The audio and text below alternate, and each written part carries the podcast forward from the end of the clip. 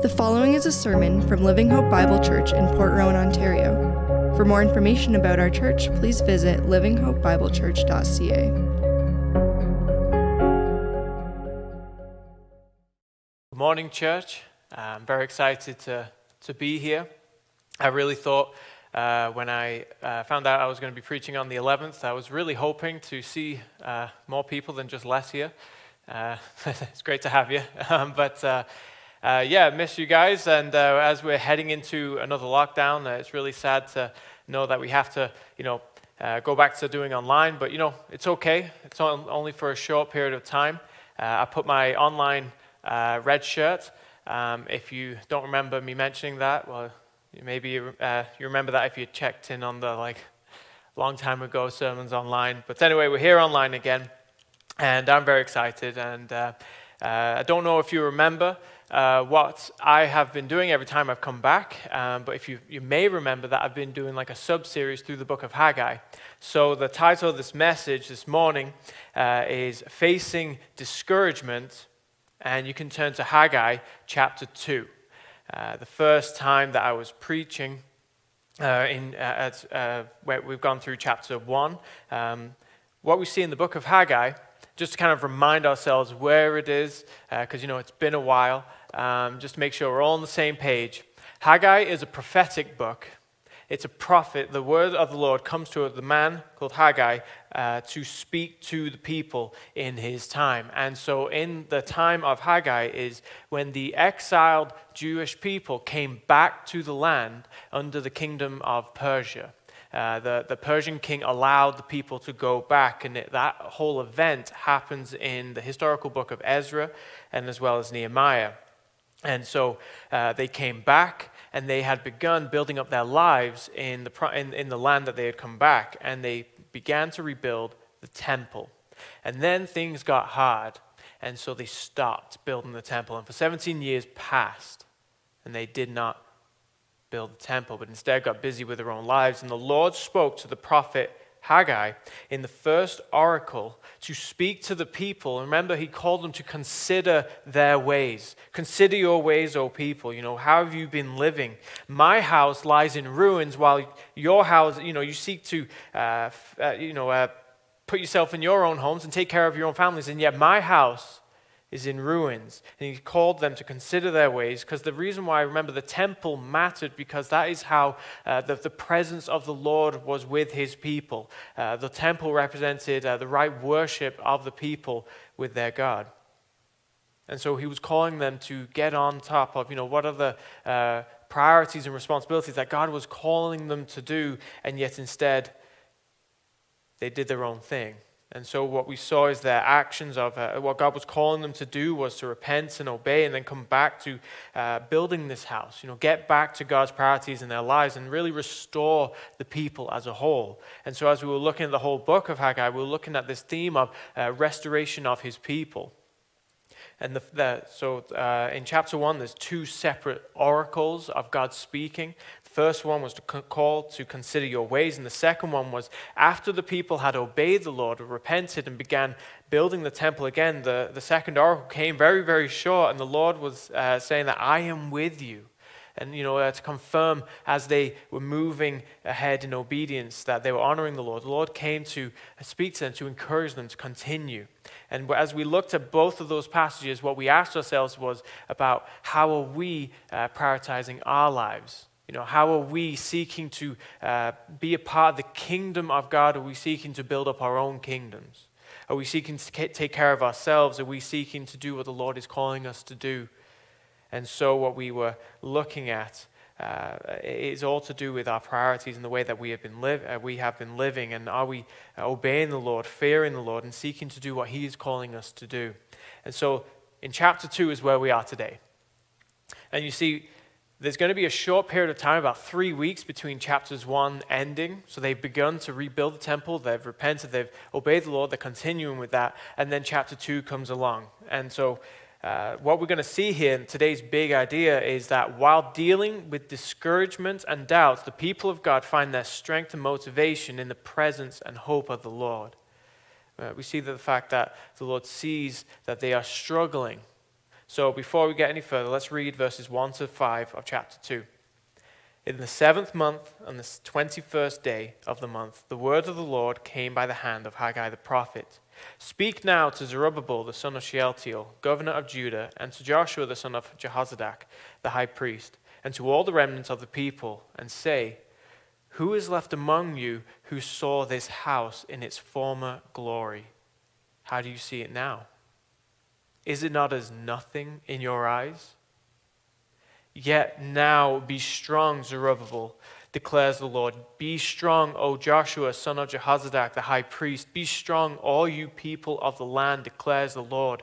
Work, for I am with you, declares the Lord of hosts, according to the covenant that I made with you when you came out of Egypt. My spirit remains in your midst. Fear not.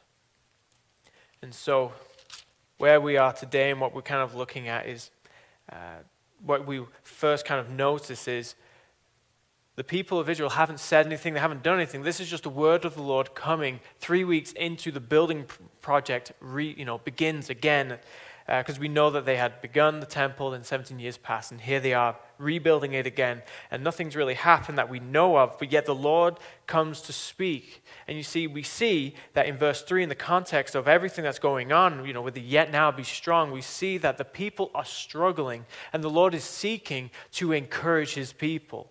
And so, to know about how the Lord encourages his people, we must understand what is discouraging them. Okay, so what we're going to look at is the discouragement of God's people here. And I want to look at verse 3. Who is left among you who saw this house in its former glory? How do you see it now? Is it not as nothing in your eyes? You know, there's many different discouragements that the people could have been seeing, uh, you know, dealing with. Maybe the work was hard. Maybe there was a lack of reward in the work. Maybe there was, uh, you know, there was a lack of money. Maybe they had other desires in their homes. But really, what we see here is that there are the, the, the people, some of the people, uh, there were among them the elders who had seen the, pra- the past temple of Solomon. Uh, you know, they, they, they remember it being full of gold. Uh, you know, just some descriptions of Solomon's temple. It took years to build.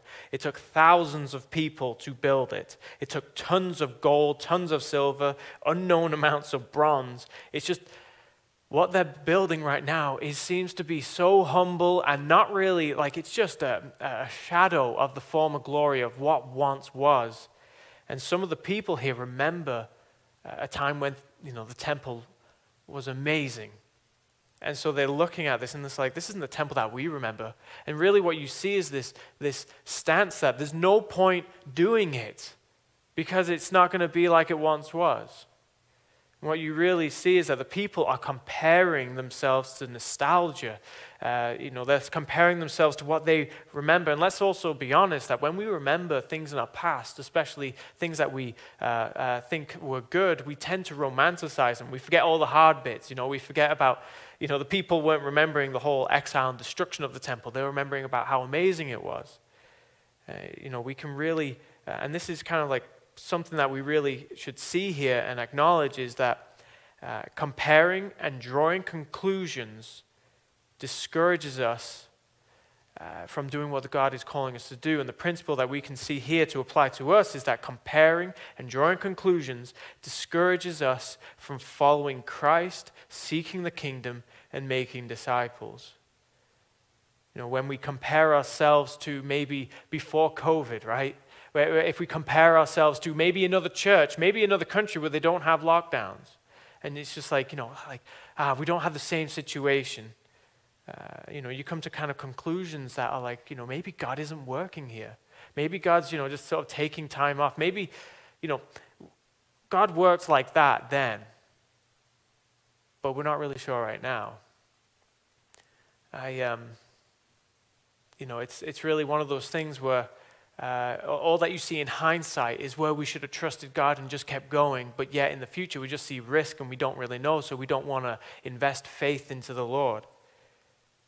But yet when we look back, we can see how we should have trusted Him the whole time.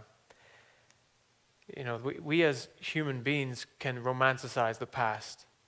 Uh, you know, maybe uh, come to conclusions that you know, we're not really sure what we're, what we're doing right now. And so the, the discouragement and, sorry, the, the, the, yeah, the discouragement that they are feeling right now is the fact that they're not really sure if God's truly working. They're not really sure if uh, uh, things are going to be good as they once were or as great as they once were. They're not sure if they're going to be able to, uh, you know, fully finish this. You know, it really kind of connects with what we're feeling right now, where it's just like, oh, another lockdown, just another, you know, and it's just like, yes, we know one day this kind of whole thing will blow over and we'll just kind of go on with our lives, but it's just like, what do we do when we're facing, uh, when we're feeling? Because let's be honest, discouragement is, you know, we feel it. What do we do when we face discouragement? And that's what we're going to be looking at this morning as the Lord looks to his people and he sees that they are struggling. And also notice that they didn't come to him and say, Lord, we're struggling. He comes to them. You know, it tells something about, tells something about the Lord's heart. The, the fact that He sees what's going on inside of us and what He's going to be calling them to do. As you see in verse 4, yet now be strong. Don't focus on your discouragement. Don't ignore it necessarily, but like what we're going to look here is what, what, what the Lord's going to do uh, and what we should really do in our lives is identify Identify the lie of discouragement and insert the truth of encouragement. That's the principle of what we're going to see here. We're going to uh, see that the people are struggling, and just like anyone can, feeling discouraged, and the Lord's going to build them up. The Lord's going to encourage them, okay? So that's what we're here this morning. As uh, God is speaking to the people in Haggai's day, the Lord is speaking right now to say, don't give up, don't stop living for Christ. Don't stop living for what matters. You know, maybe you feel tempted to give up in church because we can't really be here. Maybe you feel discouraged and you want to kind of give up with parenting, even though you can't really give up with parenting. You know, maybe it's hard. Uh, maybe you kind of just feel like giving up, uh, you know, uh, praying on a regular basis, and, uh, you know, you're just not really sure what you're supposed to be doing with your life. And you just kind of feel like this giving up mentality. You know, you feel discouraged look to the Lord, and we're going to see as He's going to call the people to yet now be strong. And what we want to say this morning is that the Lord is speaking to you, yet now be strong. Be strong. All right? So, we're going to unpack the encouragement of the Lord in, in these verses. Uh, to be looking from verses 4 to 9 here. As, uh, you know, this is just the Lord speaking to encourage the people. All right? So, first thing that we see here as we and each one of these there's six points. They'll kind of be quick just you know don't want you to be daunted that there's six of them. Uh, but um, how do we face discouragement? And there's going to be six points of that. And the first one is face discouragement with hope Okay, face discouragement with hope. Now, I know the word hope does not uh, jump out of the text or anything like that directly, but these words that, Je- uh, that I don't know why I said Jesus then, the words that Haggai speaks is, Yet now, be strong, O Zerubbabel, declares the Lord. Be strong, O Joshua, son of Jehozadak, the high priest. Be strong, all you people of the land, declares the Lord. Work, for I am with you declares the Lord of hosts. You know, when you see things constantly uh, being said over and over again, you see this declares the Lord, declares the Lord. He's, he's trying to build them up and he's calling them to be strengthened up. And this, uh, the, the call to be strong isn't just a sense of like, well, just toughen through it, you know, just white knuckle it, just, you know, just callous yourself up and just get through it. He's trying to build them up. And how do you build someone up? How do you fill someone with strength? Is you give them hope. You, you call them to, to take heart. Don't be discouraged. Believe that the Lord is with you. And throughout this whole passage here and in chapter 1, the Lord's like, I'm with you, I'm with you. And so this call is uh, to, to take heart in the fact that you are not alone as you are facing what you are facing, the, the, what you have to go through. Be strong, declares the Lord. I am with you. Take strength from the Lord. And you know, the call to be strong is very similar to like how do we view faith? And uh, you know, really the way that faith is, it's, it's like it depends on who you have faith in. You can't just say be strong without referencing, you know, who is going to supply that strength. And it's very clear that it's not just supposed to come from within these people. It's the fact that the Lord is the one who's strengthening them and calling them to keep going, keep going, be strong, look to the hope that you have. I am with you. And what we see here is your spiritual strength is directly related to the hope that you have in the Lord. If you feel weak, uh, you know, look to the Lord. If you feel like you're not really sure, look to the Lord. If you feel lost, look to the Lord. If you need strength, look to the Lord. Second thing that we see here, uh, second thing to face discouragement with obedience. And this is from the words here work. Okay, work, keep going, for I am with you. See, the people had, oh, you know, they've already repented and they've obeyed the Lord and they, they uh, are, busy working and doing what God has called them to do, right? The, the, the mission that He's given them, the, the, the grand job that they have to do is to build this temple. And, you know, we know that this is uh, not a small thing. This is, uh, you know, building any kind of building is, is, is difficult. And uh, we're not going to look at it, but in Ezra, what we really see uh, what we see is the fact that people, again, fought them to, you know, tell them to stop doing this. Uh, but yet, you know, he's calling them to continue in obedience, keep going, even though it's difficult. You're not sure how you're going to pay for this. You're not really sure how this is all going to look. You know, like last time, 17 years ago, people wrote a letter to the king, and the king told them to stop. And now, what we see, uh, especially in, in Ezra chapter 5, is that the people did the same thing. Uh, they re- started rebuilding, and the people around them wrote a letter again to King Darius, and he's calling them, you know, keep going, work, for I am with you.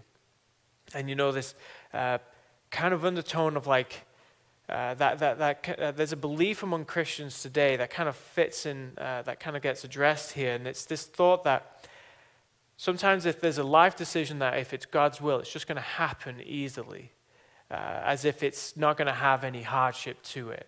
Now, I understand the principle of, you know, God's going to bring his will uh, into being. You know, no one can stop the, uh, our Lord. Uh, no one can stop what uh, our God has purposed to happen. Uh, but there's this belief among Christians that if it's the Lord's will, it'll be easy. And what we're really seeing throughout Scripture that it's not true. The Lord calls us to do things that are difficult. The Lord calls us to do jobs that take uh, persistence, obedience, and consistency to keep doing the work. And what we're seeing here is the fact that the people are called to do something that's not just easy. It's not just a flick of a switch inside of them, like, oh yeah, just trust God. Okay, now I've done it, it's over. You know, they've got to continue by putting their faith into action and keep building this, even though all around them they're not sure what's going to happen. And yet the Lord is calling them, work, for I am with you. And remember, that strength is that, that, that whole, uh, the authority of this is coming from the Lord to his people. You know, keep going, keep, uh, live, uh, keep working and, and going in obedience, uh, for I am with you. And so, we as Christians, as we face discouragement, uh, you know, just because we feel discouraged or we feel things getting hard doesn't mean that we should just stop or that we should give up or maybe even so far as like uh, now we should we, we do we don't need to you know maybe we can sometimes feel justified uh, into sin because we, we're just feeling uh, discouraged right now.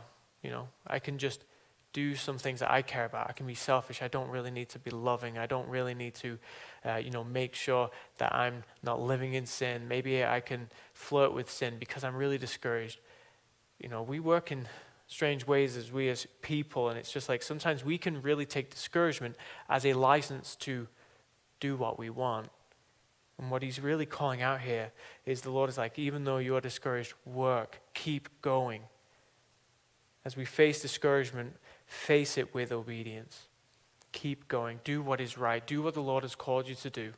It's not always easy. It doesn't just simply happen. You know, the building the temple doesn't go without a hitch. You know, there, there are problems as they go on.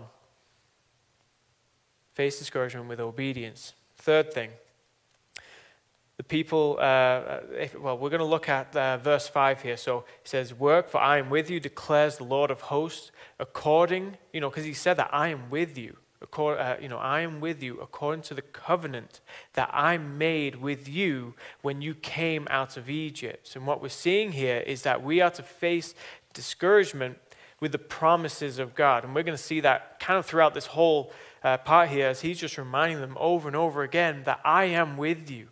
And you know, the exile did not uh, forsake the covenant, it didn't d- delete. You know, it's like. Um, sometimes we feel like times change and new, we come into new chapters of life and we, you know, like, you know, maybe we read the book of Acts and it's just like, wow, God is at work. God is so powerful. And then you look at the church today and you're like, I don't know if God can really do what, you know, he's done back then. It's like maybe we sometimes think that God changes over time or that he's not as powerful or works in gentler ways or softer ways.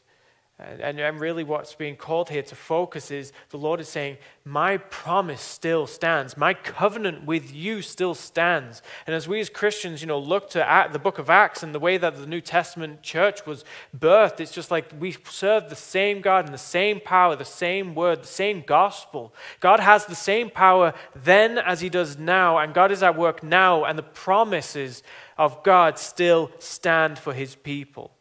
And so that is what the Lord is calling the people in Haggai's day to remember that the covenant that he had between him and his people when they came out of Egypt still stands.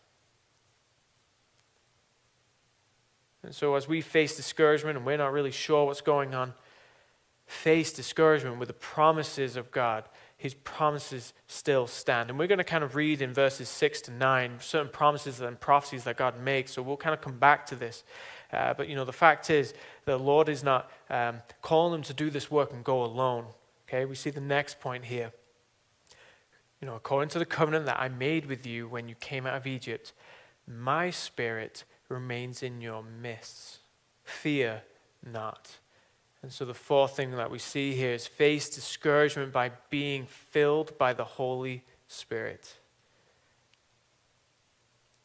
or face discouragement with the filling of the Holy Spirit. You know, His Spirit remains in his, um, among His people. God hasn't left His people. Even though, even though uh, Solomon's temple was built with gold, and this one's basically built with wood and stone, uh, you know, it's like God is still at work. And you know, as times change, as you know, uh, a year, we've had a whole year of, uh, of COVID life with lockdowns and things like that. And it's just like, is God still at work here? Are we all still just on pause waiting for our life to come back? Uh, you know, is God still at work here? And the fact is, His Spirit never left us. His Spirit never leaves His people. He, he continues to uh, be with His people, especially when He's called them to do something, when He's called them uh, to, to, you know, uh, he's equipped them for a mission. He doesn't uh, send his people in vain. What you see really throughout all of Scripture is that when the Lord calls people to do things, he goes with them. And as he's called the people of Israel to build the temple, to fear not, you know, he's strengthening them up by, and, and reminding them that it's that the Lord is still at work and he's still with them. And so as we uh, you know, we might feel like uh, we may feel discouraged. And I want to kind of remind you, like these people in Haggai's day, they probably had more things to feel discouraged about in their time. You know, they, many of them, especially the elders, would remember um, going through uh, having their, their livelihoods destroyed. They get basically taken away, you know, kind of kidnapped in a way, just on a national level. And so they get exiled, they get taken away from their homes, they get robbed of everything that they have, and they go live in a foreign land and uh, they, they go live in a place that they're not from and they're just exiles wandering around. Uh, you know, eh, you know, that maybe not wandering around, but you get what I mean. And it takes 70 years, and we can read that in a sentence, but they lived that for a whole lifespan a whole lifespan of hurt. I feel like my life is kind of frozen for the whole year of COVID with lockdowns. It's like I can't imagine 70 years of you know you you being born and growing up in this uh, this this you know the country of your birth, and then suddenly everything gets destroyed and you get taken away from your home, and then you grow up somewhere else. The people faced proper problems, real pain, real hurt. And the more that I read scripture, the more that I see that these are just real people with, with flaws and problems and you know, uh, doubts and different elements that we still struggle with today. But the Lord is saying, My spirit remains in your midst. I'm still here. Don't give up. The Lord is saying, I am still here. And I kind of want to take a pause here and kind of just remind us of how the Lord is still with us. Okay, we, uh, you know, turn uh, in your Bibles to Matthew chapter 28, the Great Commission. You know, this is, this is the, um, uh, you know, the, not the mission statement of the church, uh, Matthew 20, uh, chapter 28, verses 19, well, 18 to the end here. And, you know, you can focus on many different parts of here, but I kind of just want to read this uh, and, and, see that, the, you know, the Lord is still with his people today, okay? So Jesus says to them, came and said to them, this is his disciples, you know, and he's saying this to them as he's igniting them to go do the work of the church.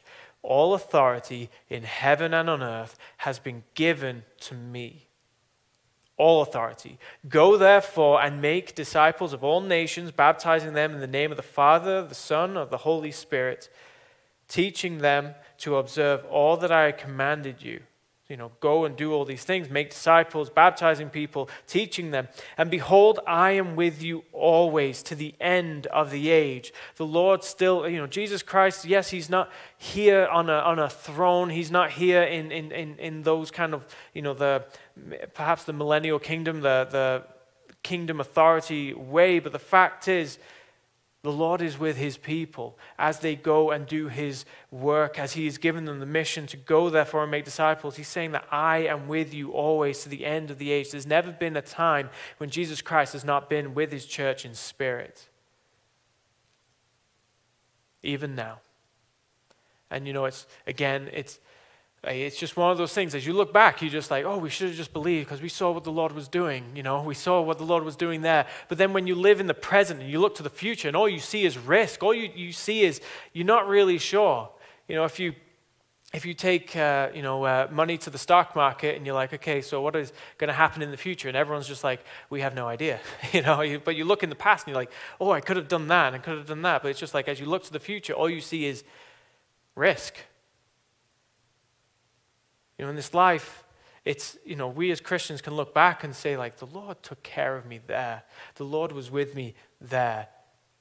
And as we look to the future, we can feel the, the fear of doubt and discouragement. But yet, what I want to say this morning is the fact that you are not alone. What the Lord has called you to do, how He has called you to live, He is fueling you and He is with you to continue. Turn back to the book of Haggai as he's saying, you know, my spirit remains in your midst. Face discouragement by being filled by the Spirit. You know, are you facing discouragement? Have you asked the Lord, continue filling me, Lord?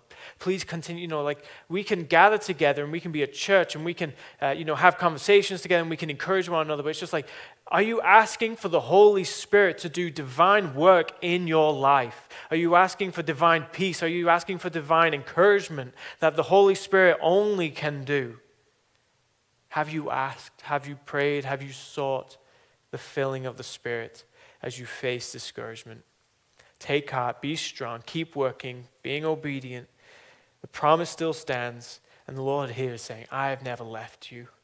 Fear not. All right, now verses 6 to 8, I just kind of want to have a disclaimer here as we're going to look at prophecy. And, you know, there's, people can debate about how this is all fulfilled and so on. Uh, and, and really, when you look at prophecy, prophecy is never just like simple and straightforward. Uh, there's multiple layers to fulfillment, okay? There's multiple layers. You see uh, perhaps an initial fulfillment partially, and then you see a partial fulfillment uh, when Christ came and died on the cross, and then you see to the eternal future when Jesus Christ is going to come back, and you see, uh, you know, I, I, kind of what's coming to my mind is when I was in Bible school, and uh, they would have this image. Maybe I should have had an image in my PowerPoint now that I think about it, but. Um, uh, you know, a prophet's kind of like looking up these hills, these, these, these mountains, and there's these dips between each mountain. It's just like as he's looking forward for all these prophecies, as he's seeing, as the Lord is saying, these are the things that are going to happen. They happen at different stages, and there's multiple times that they get fulfilled by layers, and then ultimately fulfilled when Jesus Christ comes back, as everything comes, uh, you know, God's word comes to full fruition there. And so, just a bit of disclaimer: these are, uh, you know, uh, prophecies here about what the Lord is going to do. And you see what the Lord really is doing here is He's calling them, don't be afraid, be strong, keep going, I am with you. And now He's going to give them promises to strengthen them. And what we're going to see here is uh, in number five here uh, for facing discouragement is we are to face discouragement with trust in the power of the Lord. Because you know, the Lord by nature makes promises. And what we're going to see here is that he makes the promise that he is powerful, that he can work, that he is strong. And what we're called to do is to trust that. All right, so uh, the ending of uh, verse 5 My spirit remains in your midst, fear not. For thus says the Lord of hosts. Okay, fear not because of what I'm about to say, what the Lord is about to say. Fear not, yet once more in a little while, so very soon, okay, you're not going to have to wait for long. Yet once more in a little while, I will shake the heavens and the earth and the sea and the dry land, and I will shake all nations, so that the treasures of all nations shall come in, and I will fill this house with glory, says the Lord of hosts. The silver is mine, and the gold is mine, declares the Lord of hosts. What we really see here is the Lord is promising He is going to shake the world to accomplish his will and purposes. And he's saying there that he is going to bring, okay, he's going to bring the treasures of the nations, that's what he's saying there, to build this house. And then that, that verse 8, you know, the silver is mine, the gold is mine. You know, the Lord's just declaring his sovereignty and his, uh, you know, his authority over the whole world, where it's like, you know, he's in control of everything. And when the Lord calls his people to do things, he doesn't send them void. He doesn't send them empty handed. He sends them with what they need. And so, what we see here is a promise of provision. The Lord is going to provide, and the Lord is going to move in power. All right? So, what we see here, and you know, the Lord fulfills this in the book of Ezra, okay? So, uh, like this, this, this uh, prophecy of bringing uh, you know, the treasures of the nations to fill this house with glory. So turn your Bibles, keep a finger in Haggai.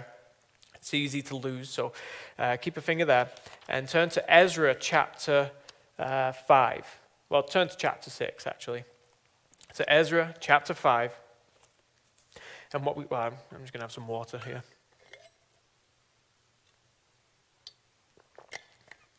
Ezra chapter 5.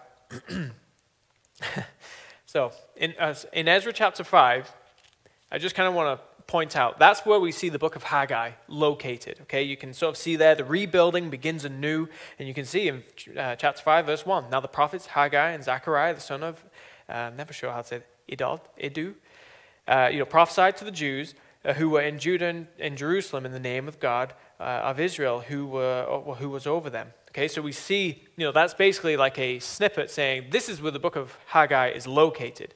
Okay, and he calls them to rebuild the temple, and they start doing that. Okay, and there's uh, all of chapter 5 where they begin doing that.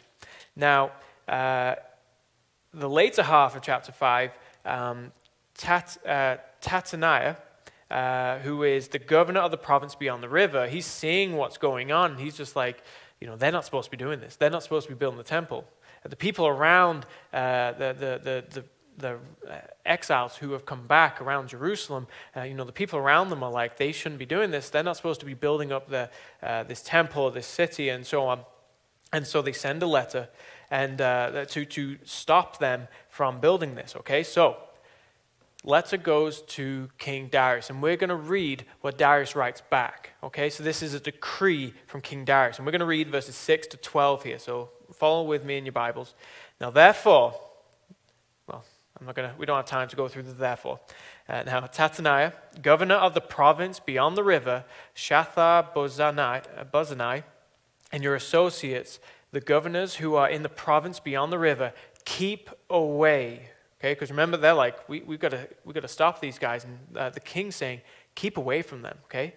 Let the work of this house of God alone let the governor of the Jews and the elders of the, Jew, of the Jews rebuild the, this house of God on its site.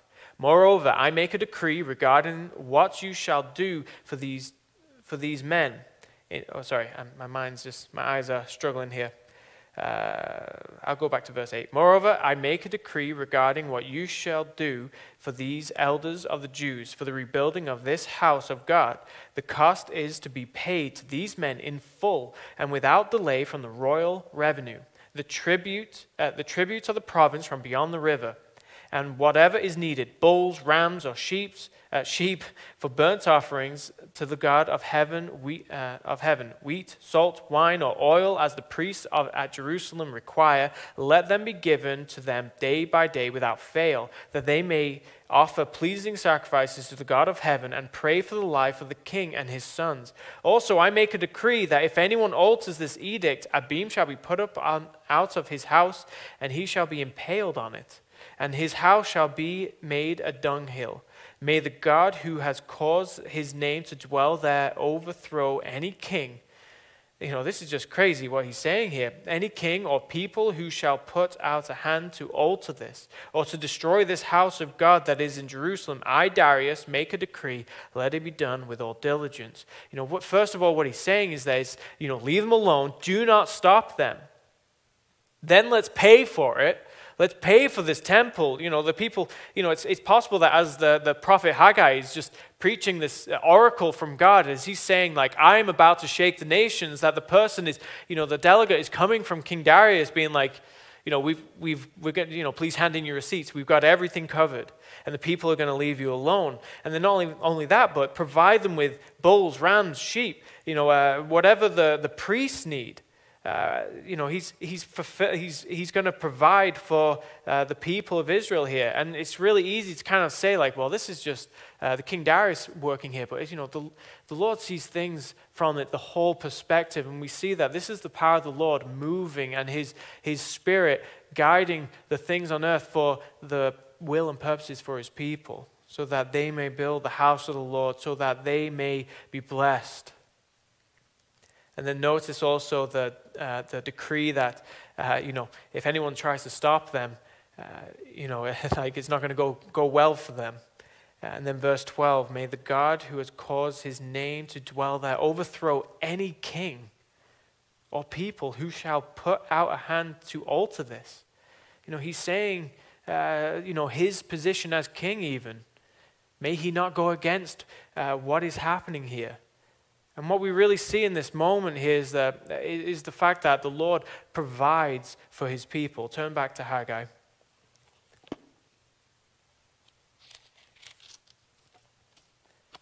You know, I will shake the heavens and the earth. I will shake all nations so that the treasures of, the, all, of all nations shall come in, and I will fill this house with glory. You know, no and trust the power of the Lord, the fact that He will pull through for His people and for the purposes that He is calling them to do. And we don't have time to, to sit. Uh, if, you, um, if you want to, uh, you can check out the podcast of the previous sermons uh, in, in Haggai. Uh, but we looked, uh, if you might remember, we looked at Matthew chapter 6, uh, where we talked about how the Lord tells, you know, as Jesus is uh, Jesus is preaching the Sermon on the Mount, and he says to uh, not lay up treasures on earth, but should lay up their treasures in heaven. And then he addresses the, the problem that we all have when it's like, you know, we need to glorify God and lay up treasures up in heaven and live for that eternity. But then you're like, but how am I going to feed my family? How am I going to pay my bills? And the Lord, uh, you know, Jesus really addressed it in chapter 6, uh, where, he's, uh, where he talks about all the needs that you have and the fact that God knows that you need these things. And I don't know if you remember, but we, we talked about the the, the difference between needs and wants and how the Lord knows what you need. And then when He calls you to do His work, you know, when He gave the Great Commission to the church to go therefore and make disciples, He's not saying, go make disciples and figure out how you're going to do that. Like, I'm going to be with you, I'm going to support you. And so in Matthew chapter 6, we come to verse 33. And the only reason why I like to give so much context to this whole passage here is because I don't, I, I don't want to just be like, if you're going to follow God, everything's going to work out for you. Like, there is a specific context to this verse, but we do come to it. Uh, we come to this verse, and this, there's, there's truth here, and this is a promise to the church, okay? But seek first the kingdom of God and his righteousness. Not seek second, not seek third, you know, seek first the kingdom of God and his righteousness. Seek to do what God's calling you to do. Seek to live righteously. Seek to live, uh, you know, in the love of Christ and the uh, following Christ in the way that you live. And then he says, and all these things, and what, remember what he was talking about? All the things that you need to live in this life. What you will eat, what you will drink, what you will clothe yourself with, and what you will, where you will live. Seek first the kingdom of God and his righteousness, and all these things will be added to you. Now, that's a promise. Uh, you know, as we face discouragement, I mean, let's just be honest. Uh, it doesn't, it doesn't, it's not really hard to go anywhere to try and find how people are, you know, struggling with uh, the situation of the economy and different things that are all going on, you know, the spending and different things going on. It's just like, you know, how are we going to, you know, what's the future going to hold? We're to face discouragement with the trust in the power of the Lord. When he makes a promise, he doesn't, he doesn't waste words. You know, he doesn't waste words. So in closing, I'm going to look at this uh, last, last statement here, okay? Chapter, uh, sorry, verse 9 of Haggai chapter 2. As uh, the Lord says, the later glory of this house shall be greater than the former, says the Lord of hosts. It's like, first of all, that's just like, I thought you just said this house isn't going to look as good as the old one. And that's true in a way that, you know, it's never going to be as glorious and grand as the, it's never going to be the solemn, uh, sol, uh, the, solemn te- the, the Temple of Solomon, right? It's not going to be like that. It'll be different. Uh, you know, they, eventually under King Herod, it'll get like expanded to be like a bigger size. But I, I believe, and I, I, I interpret this in a way that I don't think he's talking about size or making this grand or making it look very expensive. I believe he's talking about the fact that the temple, who the, you know, the, the one who is worshipped in the temple comes in the form of man and walks into this temple. You see, this temple that they are building is the second temple. And this is the one that Jesus Christ would walk through and enter into. And this is the one that he said that he would destroy and rebuild in three days. And we know through the, you know, as we look through Christ and as we look through the New Testament, we see the fact that, you know, the temple has been destroyed. Now the fact is that uh, the people of God themselves have been created to become the temple of God as the Spirit of God indwells his people. And so, really, the later glory, what we see is a promise of greater glory that is fulfilled in Jesus Christ on the cross. And the last thing, the last thing to face discouragement with is based on this last statement here. And in this place, you know, where this greater glory is going to be, I will give peace. I will give peace, declares the Lord. And what we see here is face discouragement with the peace of Jesus the peace of Jesus. And really, as I was kind of like going through, what does, what does peace mean? What, what, does, what does peace mean here? And uh, I've done, I remember reading um, uh, a book about the history of the Mongol Empire. Um, it's a bit off topic, but it, it has a point. Um, I remember reading uh, a historian called, I think, Jordan Peterson. No, Peter Jackson was his name. Not the film director, uh, Peter Jackson, the historian, um, but uh, he um, he said that the, the Mongolian uh, people, um, there, there, there, were people in the, in the Asian steppe, uh, north of China, the country of Mongolia. They expanded across the whole of, not the whole of Asia, but like took over one of the largest empires in the world. And it's, he said that they don't have a word for peace like we do. It, the, the, the word that they use for peace is uh, the word for subjugate which basically means defeat your enemy. So there's only peace when the enemy's defeated. Um, you know, and it's just like, well, it makes you. I remember reading that and just being like, I guess I've never really thought about what is peace. You know, what what what do I determine what peace is? And uh, you know, the the Mongol understanding of the word peace was when uh, when someone had won and there was peace. You know, the, the conflict was done because someone had won. And uh, you know, it's a different way of looking at peace here. Uh, and, and so this it, it, it's what was going through my mind. I was reading, like, what is this peace that God is giving? And the fact is, peace is when there's no more conflict. And what the conflict is that God is talking about, it's not just about the part, the suffering in life, but it's just, you know, the sinfulness and pride of man that, it, that is at odds with the holy righteousness of God. And so, what he is saying here the fact that the, the greater glory that he's going to come in this place, in this temple, he's going to send uh, his son, Jesus Christ. And through Jesus, God is going to bring peace. And the fact is that all of God's judgment, wrath, and uh, you know the, the judgment for our sin is put on Jesus Christ. And through Jesus Christ, He will give peace, you know, because He's looking on this side of the cross and we look back on the cross. And what we see is that the peace between us and the Lord is in Jesus Christ. God gave peace on the cross. There was an end to the conflict of sin and God's holiness at the cross.